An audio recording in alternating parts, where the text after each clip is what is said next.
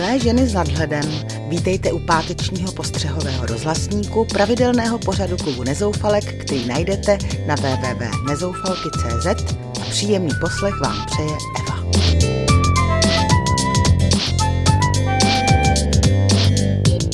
V dnešním rozhlasníku si povzdechnu nad nízkou úrovní našich muzikálů, povyprávím jednu cestovní historku a zamyslím se nad ženskou diplomacií.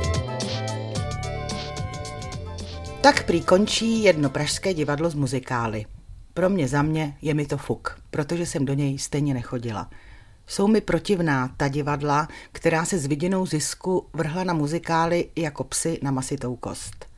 A produkují zpěvohry, které někdo rychle napsal na koleně, jak na běžícím pásu. Vedle čestných výjimek jde o pofiderní kusy nevalné umělecké úrovně.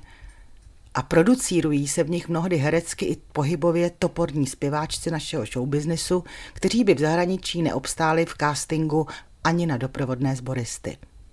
Bídu tuzemského hudebního divadelnictví jsem si znovu potvrdila při televizním záznamu muzikálu Rent, známého také pod názvem Bohéma, z americké Broadwaye. A nestačila jsem zírat. Úžasná podívaná s úžasnými výkony všech aktérů, kteří se na jevišti objevili i v sebe menších roličkách. Nad jejich pěveckou, hereckou i taneční brilantností vám spadne brada, o kvalitě libreta a nádherných áriích ani nemluvě. Ve srovnání s touhle uměleckou hostinou mi většina českých muzikálů chutná jak vlažná bramboračka bez brambor. A ještě k tomu předražená. I mistr Tesař se utne. Moje kamarádka, o jejíž řidičských schopnostech svědčí dvacet let služebního křižování naší republikou bez jediné nehody, pro svou další pracovní cestu vyfasovala zánovní bílou Oktávii.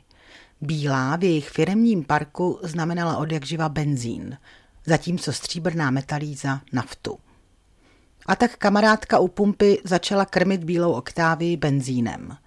Zatímco autíčko si spokojeně sosalo, chytala lelky, až jí oči sjeli k uzávěru nádrže označenému nápisem T D I. Pro boha, vždyť je to nafťák a má v sobě už patnáct litrů benzínu, malér, nestartovat a odstavit. Pomůže mi někdo? Rozlížela se nešťastně. Zaměstnanci pumpí sice pomohli auto odtáhnout na místo, kde nepřekáželo, ale dali jí okázali najevo, co si o ní myslí. No jo, ženská. Ona si samozřejmě připadala jak idiotka a trest v podobě tří tisícovek za odtahovou službu a přečerpání nádrže přijala bez mrknutí oka. Ale proč jí pánové tvorstva hned pasovali na blbou blondýnu? Copak jim se nic podobného v životě nestalo?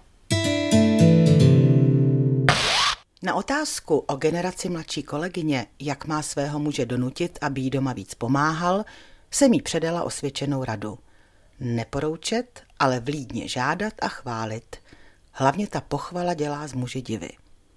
Když muže pochválíte, jak úžasně přitloukl hřebík, nadme se pýchou a z pilnosti přitluče ještě jeden. Když chcete, aby vynesl koš z odpadky, podrbejte ho za ušima a po návratu odměňte slovy ještě, že tě mám, miláčku. Ale já přece nebudu dělat takovýhle trapný manévry, ošívá se emancipací posedlá kolegyňka. No co je trapného na tom, když ženská umí mazaně dosáhnout svého? I v té vaší dnešní přísné rovnoprávnosti mají nejspokojenější partnerské vztahy ty chytré horákyně, které pochopily, že než chlapům dokazovat, jak jsou k něčemu, je efektivnější jim občas pošimrat jejich ego. Ale mně je přetvářka protivná, durdí se kolegyňka. No tak tomu říkej ženská diplomacie a tou není radno pohrdat, protože byla odjakživa nejúčinnější ženskou zbraní a prospěje i vám, hrdým, soběstačným a nezávislým ženám dvacátého prvního století.